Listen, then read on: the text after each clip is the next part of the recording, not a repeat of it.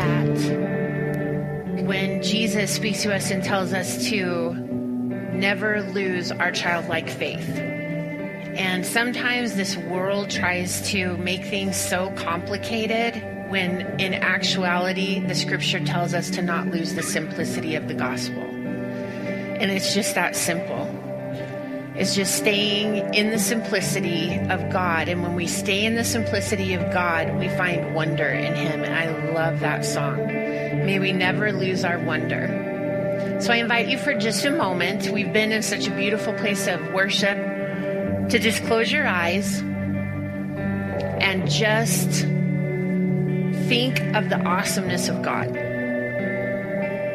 And if you're not used to that or you're like, well, I don't know what to think about, I want you to think about like out of all of the places that you could live, you get to live in Colorado, where we have the mountains as a daily reminder of the awesomeness and the magnitude and the largeness of God, the one who created the mountains, and it was nothing for him to do it. God, you're awesome. May we never lose our wonder. The breath that you breathe, the fact that you can breathe in and breathe out, that's the wonder of God. The fact that you can form words and express gratitude and love, that's the wonder of God.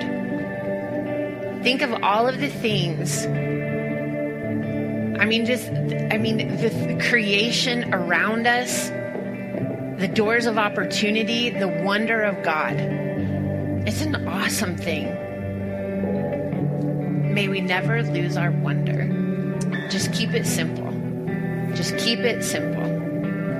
In Jesus' name. In Jesus' name. Turn around and tell somebody, you are proof of the wonder of God.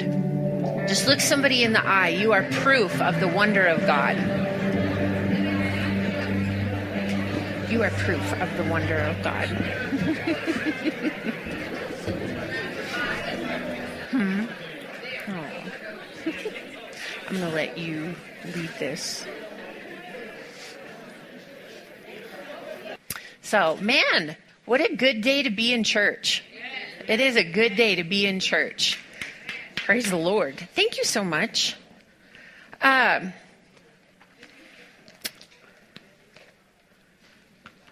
I have something that's been on my heart to share with you today, and I want to put a bit of a precursor to it.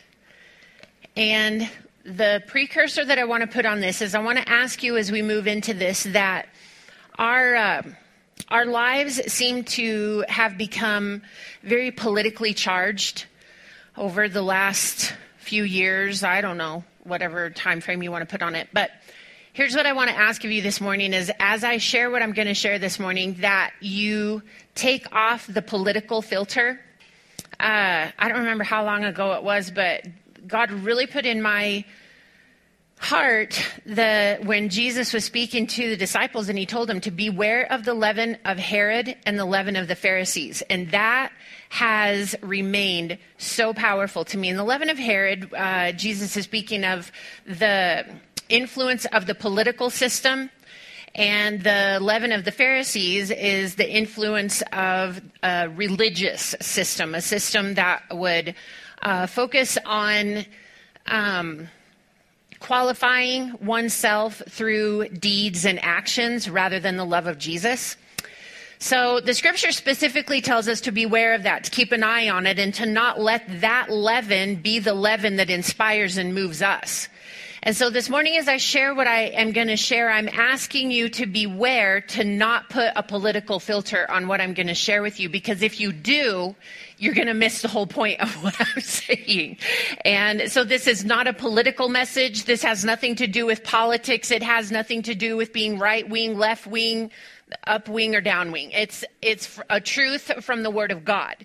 So can we all just reach over right now and pinch your neighbor and say, don't politicize what she's saying. Okay? And then, and then look at them again and say, I love you. And if they pinched you really hard, then you can challenge them right now and say, that was not nice. Okay? And if the person sitting next to you is single and you're single and you want to pinch them again and say, hey, I like that. I'm here to help you out, okay? All right. So I want to start in a scripture out of the book of Mark, and I'm going to read mostly out of the New King James translation today. So Mark chapter 4, starting in verse 35, says this. On the same day, when evening had come, he, Jesus, said to them, Let us cross over to the other side. Now, when they had left the multitude where Jesus was ministering, he was ministering to a, a, crowd of people. So that's the multitude that they had left. says they took him along in the boat as he was, and other little boats were with him. And a great windstorm arose, and the waves beat into the boat so that it was already filling. But he was in the stern, asleep on a pillow. And they awoke him, his disciples awoke him and said to him, Teacher, do you not care that we are perishing? Then he arose and rebuked the wind and said to the sea, Peace, be still. And the wind ceased, and there was a great calm.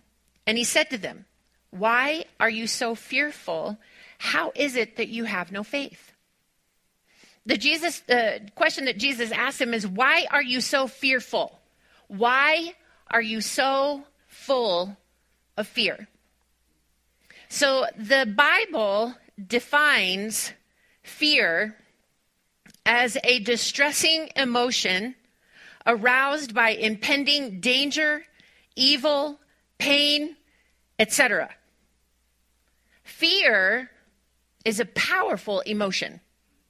How many of us in here can say we've experienced fear? And if you say that you haven't, then you're stupid. because there is a lot to be fearful of. I remember when Darren and I went to Australia many years ago there is a lot of stuff that will kill you in Australia like spiders and snakes. I remember we went out, like our first night there, we went out with the people that we were staying with. We went out walking around. They raised uh, bucking stock and had uh, bulls and things. And we went out walking around because we wanted, their cattle there looks way different than our cattle do here. They look emaciated in, in my eyes. No offense to anybody from Australia, but they look like they're super skinny. So we were out walking around and Cody knows they look skinny, don't they? So anyway, we're walking around and they get uh, back to the house and they said, Well, what have you guys been doing? And we told them, Well, we went on a walk out here and blah, blah, blah, blah. And they said, Oh, well, you probably don't want to do that. And like there's snakes around and all that. So, anyway, there's lots to be fearful of in Australia. That's why I live in America. So, so I want you to think about what evokes fear in you. Is it snakes? Spiders? Clowns? Dogs, Felicia, your spouse evokes fear. you can pinch him, Miss Felicia. Okay. Um, fear of crowds, fear of being alone, fear of failing, fear of growing old, fear of dying, fear of sickness, fear of missing out See that little etc. there on the end of the definition validates everything that we're listing out, right? In the definition. But the definition goes on to say whether the threat is real or imagined. So you can just make up stuff if you want to. that fits the definition of fear. Fear is a universal emotion. It doesn't matter uh, what country you live in. It doesn't matter what ethnicity you are. It doesn't matter what age you are. It doesn't matter your economic status. Fear is a universal emotion that affects everyone in every stage of life. Fear. Jesus said, Why are you so fearful?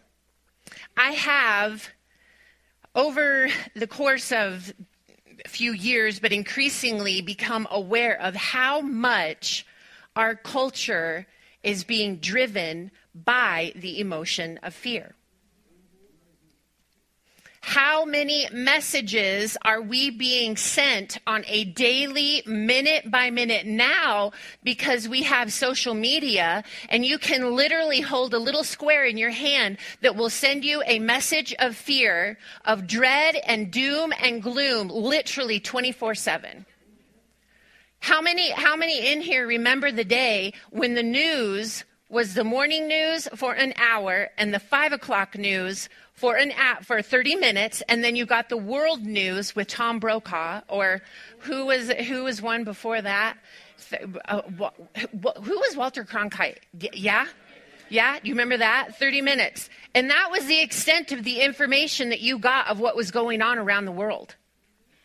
You know, I, re- I recall my dad saying that when he would go to the movies, that uh, there was a newsreel that would play before the movie. So that, you know, if things have changed.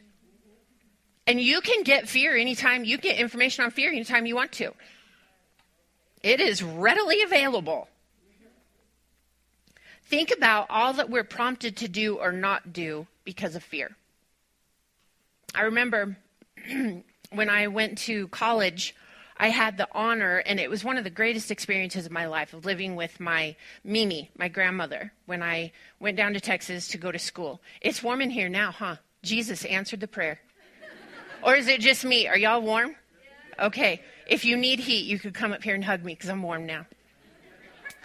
Um, I moved down to Lubbock, Texas to live with my grandmother when I started college. And uh, she is, she's a little tiny bitty lady Southern to the core, full of Southern grace and hospitality, was the epitome of the Southern woman. She mowed her lawn in her heels and her dress and full on pantyhose in July in Texas. I'm telling you, she was a lady.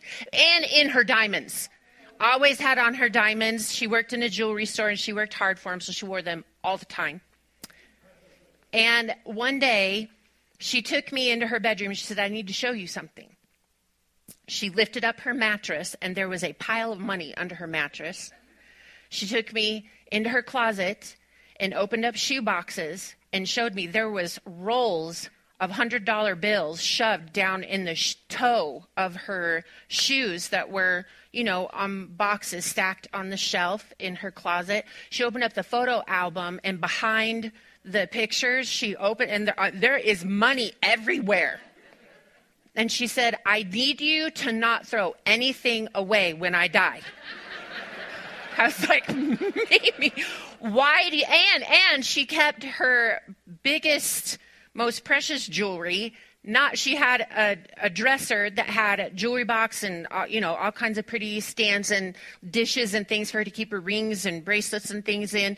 But her most expensive jewelry was in a tissue box wrapped up in Kleenex beside her bed under the rest of the tissues. And she says We Don't throw anything away. And I said, Mimi, why? This is not safe. And she said, Because I want to be able to get to my money if the banks shut down. She had lived through the Great Depression. As a little girl, her parents couldn't afford to keep her and take, they couldn't afford to feed her. So they sent her to live with her older sibling in Panhandle of Texas she had lived through some really difficult, hard things. And to hear her talk about those things, she lived with a great amount of fear, but hearing her talk and tell stories, you understood where the fear came from. So, what are we prompted to do or not do because of fear? One of the things that I remember her doing is she would keep butter dishes, the little uh, plastic things that the butter come in. She must have had 50 of those in her cabinet because she didn't want to not have something. So she saved everything. And then when she did get something that was nice and knew she was saving it for a special occasion, she died saving things for a special occasion. Fear drove so much of what she did. What do we do or not do because we are driven and motivated through the emotion of fear. We've become conditioned as a society and as a culture to use fear as a motivator. I want to speak to parents for just a minute. How many times, don't, don't raise your hands, And I'm not asking this to put condemnation on anybody. I'm not here. We're a church of love, and I'm not here to put condemnation or guilt on anybody, but I'm, I'm wanting you to hone in on something. How many times have you said to your children, Don't run, you're going to fall? I'm just saying, I hear it all the time. Don't jump off of that, you're going to crack your head open. What kid doesn't want to run and jump? But then they're put in the message on the inside of them. If I do that, my legs are going to fall off, my eyeballs are going to pop out of my head. It is going to be bad.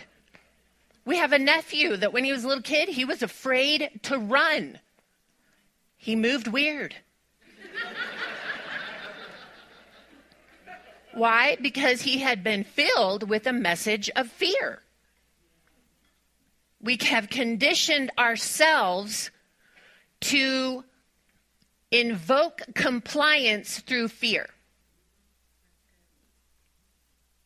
I want you to think about what you say to your kids, what you say to your grandkids, what you say to yourself. And the message of fear and compliance through fear, motivating through fear, is a big tactic that is used in the church. That's how I got saved. Because my aunt told me that if I didn't say a prayer the way that she said it and ask Jesus Christ to come into my heart and to forgive me of all my sins, I was going to go to hell and worms were going to crawl through my eyeballs. Now, that will invoke fear in a child. I don't care what you're asking me to do right now. I do not want to go to hell, and I do not want to sit in fire where my skin is going to melt off and eyeballs are going to, or worms are going to eat my eyeballs. So, my introduction, my leading to Jesus was not the goodness of God that brings men unto repentance. It was the fear of hell that my first introduction to Jesus. Think about that. Think about your introduction and what was your introduction to a relationship with Jesus? Was it motivated through love or was it motivated through compliance from fear? Because if your introduction to him was through fear, your relationship with him will be based on fear. And the way that you perceive him and the filter that you receive him through is a filter of fear, not a filter of love.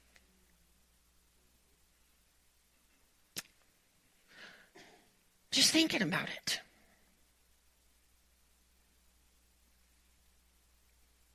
Yeah.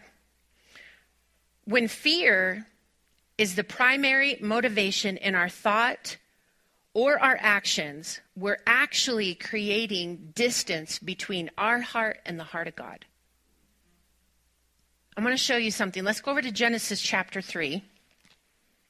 And I want to share something with you in Genesis chapter 3, what we're going to do is we're going to use something that's called the law of first mention. And it's actually, it's not a law, it's just a tool for study. When you're studying the scriptures, when you uh, have a certain word or a certain idea or concept, what you do is you look in the scriptures and you search out the very first time that that word or that idea is introduced in the scripture, and then that's called the first mention. So when you get the first mention of that, then you take that first mention and the um, premise and the truth that is around that first mention, and that first mention then lays a foundation for every other time that this word or idea is carried throughout the scripture. So it helps you to get a foundation understanding and then helps to reveal the depth of every time it's mentioned thereafter. So, Genesis chapter 3, what is happening here is this is in the garden that God has created, and He's created man, and with man He has named everything, and everything is good. He's created woman to be a companion to man, and now the serpent has come to deceive the woman, and she and the man have eaten the one thing in the garden that was forbidden for them to eat. And now God has come to them to talk to them. So, Genesis chapter chapter 3, starting in verse 8 says this And they, the man and the woman, heard the sound of the Lord God walking in the garden in the cool of the day, and Adam and his wife hid themselves from the presence of the Lord God among the trees in the garden. Then the Lord God called to Adam and said to him, Where are you? So he said, I heard your voice in the garden, and I was afraid because I was naked and I hid. I was afraid, and so I hid. This is the first time the emotion of fear is mentioned in the scriptures. And the consequence or the result of fear was hiding. I heard one minister say this. He said it only took three chapters to get to this, to fear. Got there pretty darn quick. The consequence of fear, the very first mention of fear in the scriptures, is hiding from God.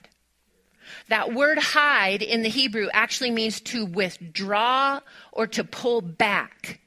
So what happened is fear came in and man and woman withdrew from God and pulled back from God, therefore putting distance between their heart and the heart of God because of fear. Very first reaction. Fear created distance between the heart of man and the heart of God. Why? Why does this happen? Because we know from the scripture, if you want to go with me over to 1 John, that God is love and perfect love casts out all fear. The scripture says in 1 John chapter 4 16 that we have known and believed the love that God has for us because God is love and he who abides in love abides in God and God in him. Then it goes on down in verse 18 and says, There is no fear in love, but perfect love casts out fear because fear involves torment, and he who fears has not been made perfect in love. And you might be sitting there right now thinking, well, I know that I fear, so what is happening? What is wrong with me? That word made perfect means to bring to completion. It indicates a process. And what that's saying is that that person has not completed the process and has come to the finish line. So we're walking it out, right? Perfect love casts out all fear. So, where there is the perfect love of God, fear cannot exist. Fear cannot be the motivator. Fear cannot be the one that is pushing an action. But if perfect love casts out all fear, the opposite is also true. That where there is an absence of the perfect love of God, fear flourishes. Where there is an absence of the perfect love of God, fear increases and grows. I remember in high school, uh, in I don't know what class it was, but we had these. You remember the plastic petri dishes? And we would take swabs. Part of our uh, assignment, I remember we spent like a whole section on this. We would go and swab stuff and then come back with our little swab and rub it in the petri dish and then put it into an incubator or put it into a certain environment. And in that environment, then we would come back within a, a certain time period, a few days or something like that, and then see what had grown on the petri dish. It was really disgusting. But what God is telling us here is that when you create an environment, when an environment is created and perpetuated where love is not predominant, where the love of God is not the predominant thing, that we are swabbing an area and fear has a perfect environment to grow and multiply and overtake in. So, how do I know if I'm being motivated by fear or by love? Let's just look at a few things. If you're being motivated by fear, as we read, it creates distance and a pulling away from God. If you're being motivated by love, you draw closer to God. Press into Him. Fear will cause you to imagine the worst case scenario Anytime you're thinking of the future, anytime you're trying to think of a process in your mind and what that's going to look like, it always go to the worst case, the doom and the gloom, the death and the dying. Love will cause you to process your, your future through a filter of hope. Because the scripture says to us, and I know the thoughts that I have towards you, says the Lord, thoughts of a future and a hope. Love causes us to think of the future through hope. Fear will cause us to protect ourselves and to build walls, just like they did in the garden. What did they do? They hid and they covered themselves. Fear will cause us to go into a self protection mode. It will cause us to put up walls to protect ourselves. Love empowers us to be open and to be bravely vulnerable. Causes us to be brave with our hearts. Fear will cause a passivity, will bring a passiveness and a defeated mentality where you feel like you're you're beat before you ever even enter the race. So why even try? Or fighting from a defeated place. Whereas love lets us know that love never fails and that you are coming from a place of victory, not fighting for a victory, but you've already won the victory because of the blood of Jesus Christ. And so any battle that you enter into, you're not fighting to try and win, you're fighting from a place of victory already. Love has already established the win. And you could go on and on with the list, and I encourage you to do that, to think of what is the difference? What does it look like differently when you're motivated through fear or you're motivated through love? Like some things as simple as commercials that are advertising for home security systems. Is it wrong to have a home security system? No. But the commercials that are advertised are of people being broken into in their homes in terrible, awful situations. Watch the commercials. It's not coming from a place of wisdom and peace of mind. It's coming from a place of getting you to buy something because you're scared. It's all the time it's happening to us. Deception is what came to the woman in the garden and that deception is what led to the fear. And another definition, when you dig deeper into that word that Adam hid, another definition deep down in that is that when Adam hid, the meaning of that word is to put out a fire.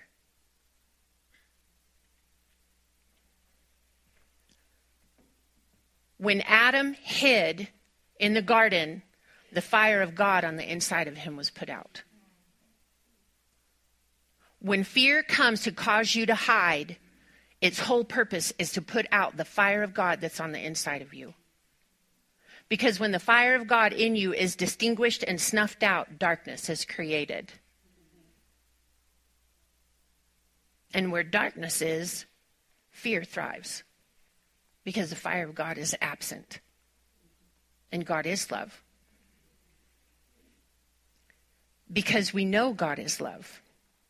The darkness of fear is trying to hide the love that we're all searching for. The same way as fear is a universal emotion, the desire and the need for love is a universal drive. Everyone has that. Everyone wants to be loved and everyone wants to love. In our deepest core, that's who we are. Why? Because we were created by love, in love. John 3:16 says this to us that God so loved the world that he gave his only begotten son that whoever would believe in him would not perish but have everlasting life.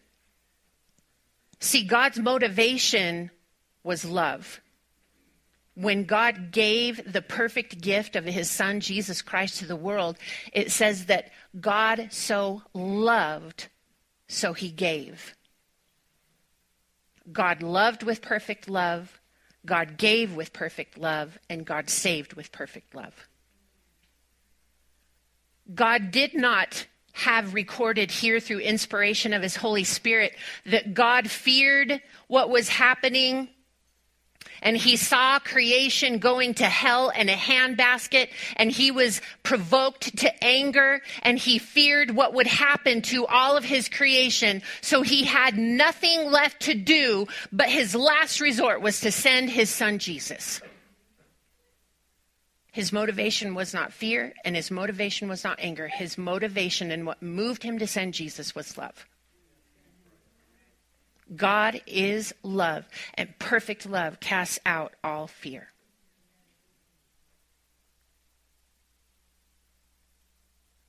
See, all the spirit of this world has to do.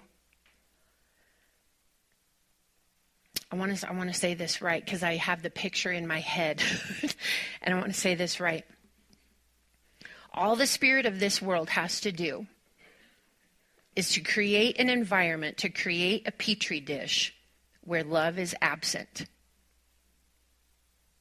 And that happens through the spirit of this world sowing division and hatred and accusation. And when that petri dish is filled with division and hatred and accusation for any reason,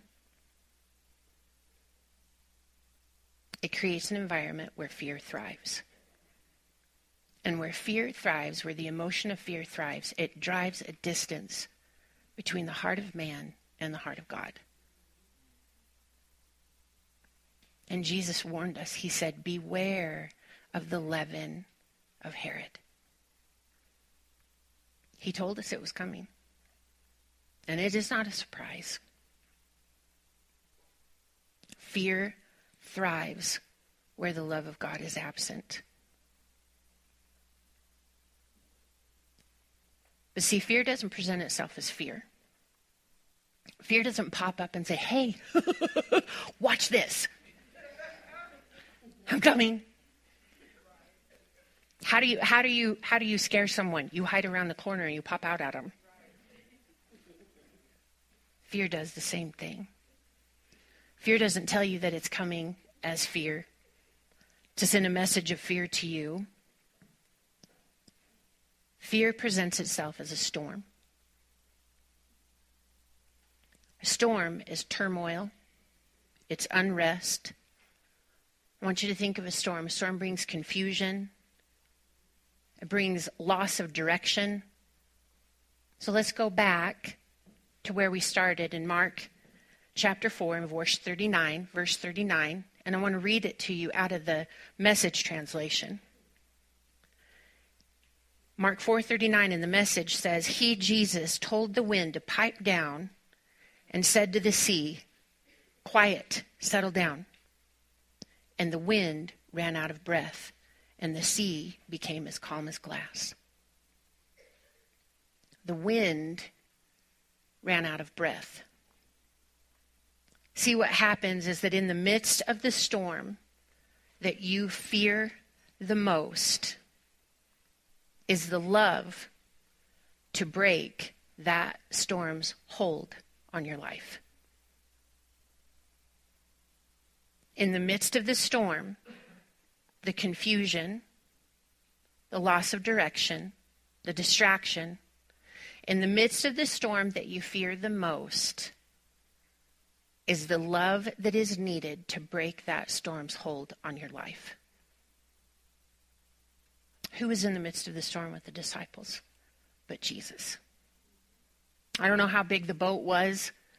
When Jesus was asleep in the stern of the boat with his head on a pillow, and I don't know if the, Jesus, uh, the disciples were all in the bow of the boat and they were, you know, bouncing up and down and holding on to the sides of the boat. These are fishermen that we're talking about. These are not men who are unfamiliar with a storm. The storm was legit. That's what I'm trying to say. So for fishermen to be afraid of the storm, it was it, it was a legit storm. And I picture I've, I've been uh, on a boat, had the you know distinguished pleasure of being on a boat with my dad when we were in a pretty pretty serious storm. I remember my mom was so mad at him. Oh, she was livid with him. But I remember the front of the boat coming up and it would slam down in the water and it would come up and slam down in the water and I was down in the cabin and I was looking out and I could see water coming up over the bow of the boat and over the windshield and hitting my dad in the face. And my dad standing, he was holding onto the steering wheel and they were bouncing and we're doing like this and wind is coming up over the windshield of the boat and my dad would just shake his head and just keep on going. Like, it's no big deal. I got this. Meanwhile, the rest of us are in the bow freaking out. It's easy to get scared in a storm. And I don't know how big the boat was from the bow to the stern, but the love that was needed to break that storm was the distance between the bow and the stern. Was the distance between God's heart and the heart of man. Whatever the storm is, whatever the message is that's being swirled around you right now in your life, in your situation, and your circumstance. and the things that are happening around you and the things that are happening on the inside of you, the things that you can't control, the things that you want to control, the things that create fear because you can't control it and you don't know when it's going to start and you don't know when it's going to end. You don't know what it's going to look like and you don't know what's coming. The love that is needed to break that storm's hold in your life is in the midst of the storm. We can't run from the storms because they're going to come. I'm not here to, you know, I didn't mean to want, want, want. But storms are going to come. And if we can learn to access that love and not be dragged to one side or the other through division or confusion or hatred, but to stay in our position of abiding in perfect love. That's where we're called to live from. Is that place that is created for us in the heart of God that He invites everyone into without restriction. He invites everyone into that place because remember, love doesn't build walls. He's offered up his whole heart to say, come and live in this place that I've created. Not for you to come and visit when things are hard and then to take off, but for you to actually live and create and to have your living and your being from this place that's in the heart of God. That is perfect love all the time. It's not conditional, it's not situational, it's all the time. And he offers it to everyone. Because Jesus wasn't afraid to love. Everything he did was motivated through love. The scripture says that Jesus only did what he saw the Father doing. Who is the Father but God? And then we read that God is love. So Jesus only did what he saw perfect love doing. All the time. That's what motivated him all the time. Jesus said, What are you so fearful of? Why are you so full of fear? That message of fear is coming at us 24 7. And we have a choice to make. Here at the beginning of the year, starting January 1st, we're doing a church wide fast. This will be our third year doing it as a church. You don't have to do it. That's like, oh, this isn't my church no more. Y'all are fasting, I'm out. No, I'm I don't fast them out. But starting January 1st, we invite everyone that wants to participate. We're doing a 21 day Daniel fast. So you're like, ooh, praise the Lord, I do get food.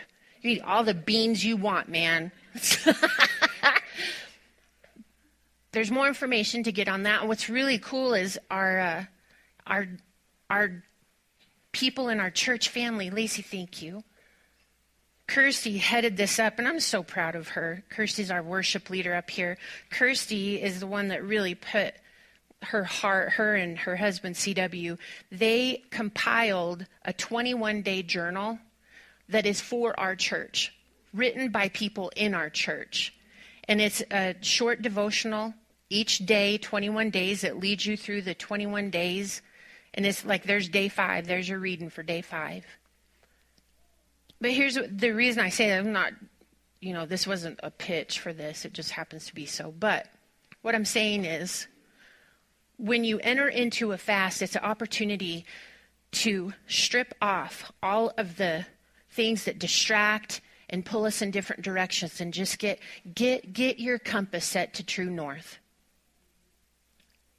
And to like what Becky said to make the most important thing the most important thing and to get our heart set on God. And that our motivation and our reason for moving, our reason for decisions, our reason for motion is the perfect love of God and not being motivated through fear for anything. Because fear is going to try to get you to move. And when you move out of fear, you're moving in a direction that is separating you from the heart of God, separating you from wisdom because, see, the scripture tells us in Proverbs that the fear of the Lord is the beginning of wisdom. Because what you fear will establish the boundaries and the limits of your life. If you fear heights, you'll stay low. If you fear going deep, you'll stay shallow. But if all you fear is God,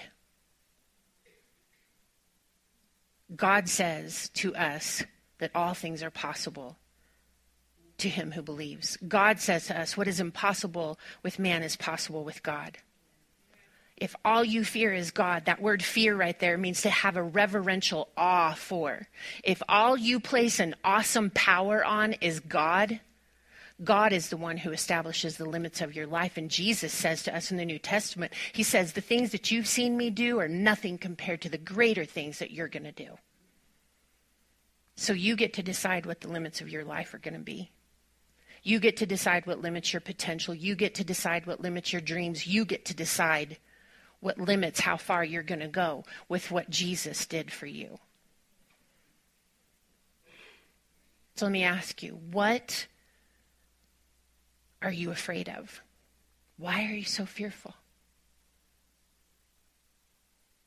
And then as we answer that, let us ask ourselves, what motivates me? And what is moving me? Am I allowing the love of God and wisdom to move me, or am I being moved through fear? Am I being controlled through fear? I have time, so I'm just going to tell you this. If you would get ready.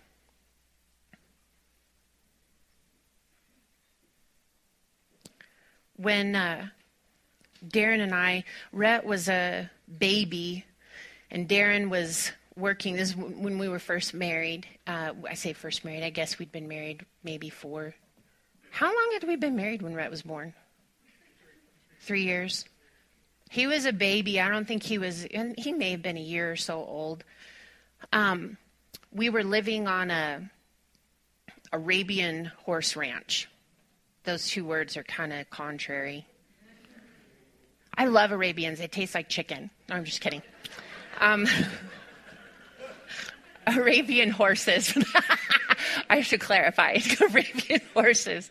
If you have Arabian horses, I know I'm already getting a finger shook at me. If you have Arabian horses and you love them, God bless you because somebody needs to.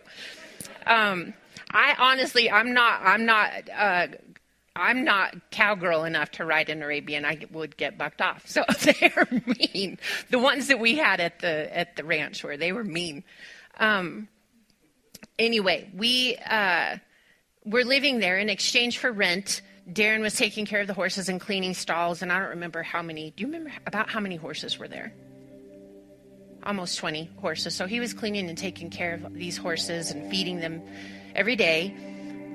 And we were looking, the church was growing and becoming more and more consuming of time. So uh, taking care of 20 horses every day was a lot. And on top of what the church was growing and taking care of people and loving on people. And so we were looking for a place to move. And uh, we had found a house and we went and looked at it. And I remember what I remember is Rhett running around and playing because where we were living, he wasn't running around, he was scooting around, you know. Um, but this was a really cool place to live. And we got home and we were talking about it. and I was coming up with every reason as to why we couldn't do that It was going to be this much rent and we don't have that much money. It was going to cost us this much to get utilities turned on. We don't have that money.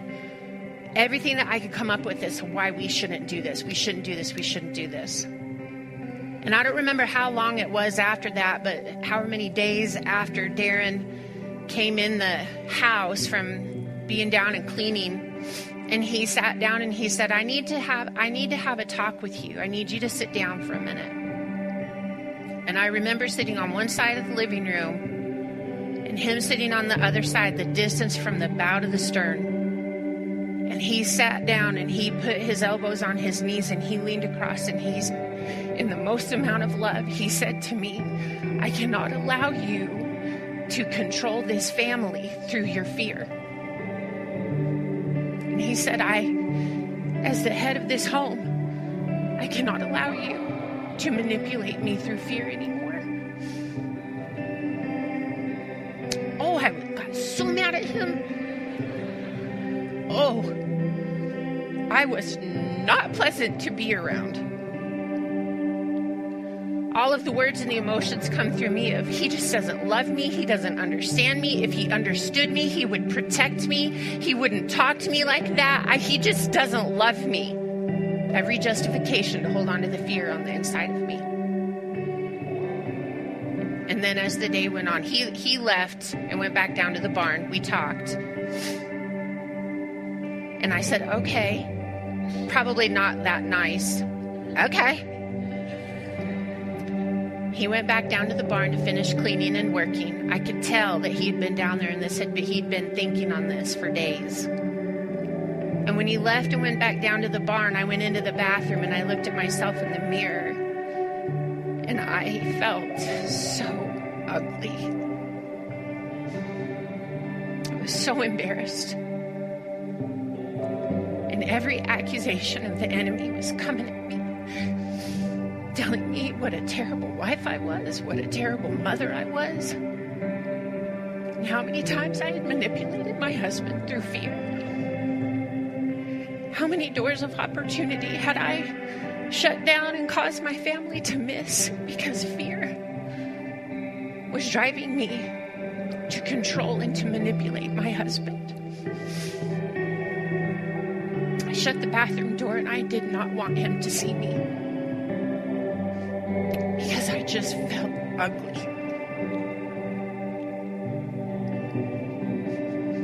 And he came home and he wouldn't let me stay in the bathroom. And he said, I love you too much for fear to control our lives. And that started my journey on not allowing fear to control or dictate me. And the day that I was walking in the yard and praying and asking God, Lord, I don't want to be afraid. I want fear to be broken over my life. God said, Why are you focusing on the fear? Like, clearly, like, as clear as, and it, God does not communicate with me all the time like this, but like somebody was standing next to me talking to me. God said, Why do you focus on the fear? Because that's what's bothering me. And he said, Does not perfect love cast out fear? Well, yeah. And he says, Then why don't you start learning about my love? Why don't you start diving into and spending your time focusing on learning how much I love you and what my love feels like, what my love looks like, how my love moves, how it acts, how it moves and breathes, how it goes before you, how it comes behind you, and how it fills you up? And when you're filled up with my love, the fire of God on the inside of you is not snuffed out through hiding, but the fire of God on the inside of you is ignited, and you won't be afraid because perfect love fills you. So that's where my journey started. And this morning, I feel like that there's people who have been tormented by fear. That fear causes you to walk away from opportunities, that fear causes you to build walls around your heart, that you haven't committed in certain relationships and in certain opportunities because the fear on the inside of you has caused you to put up walls that cause you to put the fire of God out on the inside of you. And so I want to pray over that that we would get started. And then, you know, as we enter into the fast, if, you, if that's something that you choose to do, that you would take this as a launching board and through that 21 day fast that you would be so focused in on the love of God that God would reveal something so deep and come and speak to you and communicate with you in such a way that fear completely and totally loses its hold on your life. And that you are never manipulated or that you never manipulate through fear again. So if you know that fear, or you're feeling like maybe fear does have a hold on me, maybe I am motivated through fear at times, maybe I'm not motivated through love the way that I want to be. If that is you, I want to invite you right now to make the first step in breaking that hold on your life by simply standing where you are. Just simply stand where you're at right now. Stand. And we're not looking around. This isn't for anybody to put judgment on anybody else. This is to say, dude, I am not going to allow fear of what other people think of me to keep me in my seat. Boy, that's a big one, right? Fear of man, fear of what other people are going to think. Well, I'm supposed to be really tough. I'm supposed to be a leader. I'm not supposed to have fear. The disciples in the boat had fear. They were right there with Jesus, they could see him. And they were dealing with fear. Is a universal emotion. So, Father, in the name of Jesus, for every person that is standing, I declare for the love of God to wash over them and through them right now in Jesus' name. If you want to be really bold, I invite you just to open your hands up. Like if I were to tell you that we're going to give you a really great gift, that you would stretch your hands out and open your hands up to receive that gift. So if it's in you to want to do that right now, just open your hands up. If you just want to open up your heart, open open your heart up right now to receive that. To say I declare, I want you to say this with me. I declare in the name of Jesus that fear, the deception of fear, and the motivation from fear no longer has a hold over me or through me in every area of my life. In Jesus' name, stay right here. Now, the storm, whatever that is, whatever the thing is that comes to you, is it fear of the future? Is it fear of being alone for everybody in here? It's different. Fear of dying. Hey, let's just call it what it is fear of COVID fear of getting the vaccine, fear of not getting the vaccine, fear of people wearing a mask, fear of having your freedom taken away, fear of people that are wearing masks, fear of people that aren't wearing masks, whatever. Let's just not be afraid of it. Let's call it out for what it is and say, we're not going to be afraid of that. We're not going to be moved through that. We're not going to be motivated through that. Fear of cancer. I feel like there's somebody in here who is right, like, there have been people in your family who you have watched go through a battle with cancer, and so fear of cancer is a very real thing for you. Who is that? Just raise your hand up right now. Yeah. Is there anybody else? Yeah, yeah, yeah. So, right now, here's what we're going to do. We're going to say, in the name of Jesus, the fear of cancer has no authority in my life. I want you to say that so that you can hear yourself say it. The fear of cancer has no authority in my life. And I am not moved through fear of anything. I am moved by the perfect love of God. And right now, in the name of Jesus, we break, we break the spirit of fear of cancer over you, those of you that raise your hands. Thank you, Lord. Thank you, Lord. fear of crashing that's I'm hearing fear of crashing. Does that mean something to somebody? Okay, yeah. So right now in the name of Jesus, we break off fear of crashing. That's very real to you. But that is a deception and a lie. So we break that off right now in Jesus' name. And you are no longer moved through that fear anymore in Jesus' name. So, whatever the fears are, just identify them right now. And now, what we're going to do is we're just going to invite love, the perfect love of God. So let's just take a deep breath in.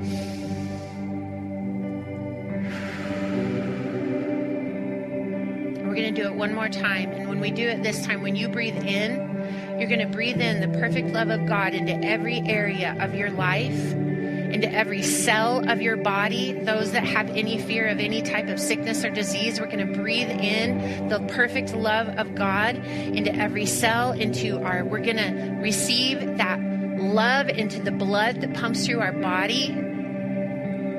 Can you do that? Heck yeah, you can.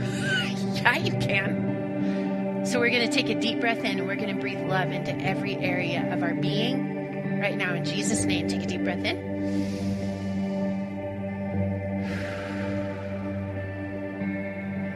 I speak to you in the name of Jesus that as that fear is gone, as you breathe in, that the fire, the breath of the Holy Spirit is breathing on those coals that are on the inside of you.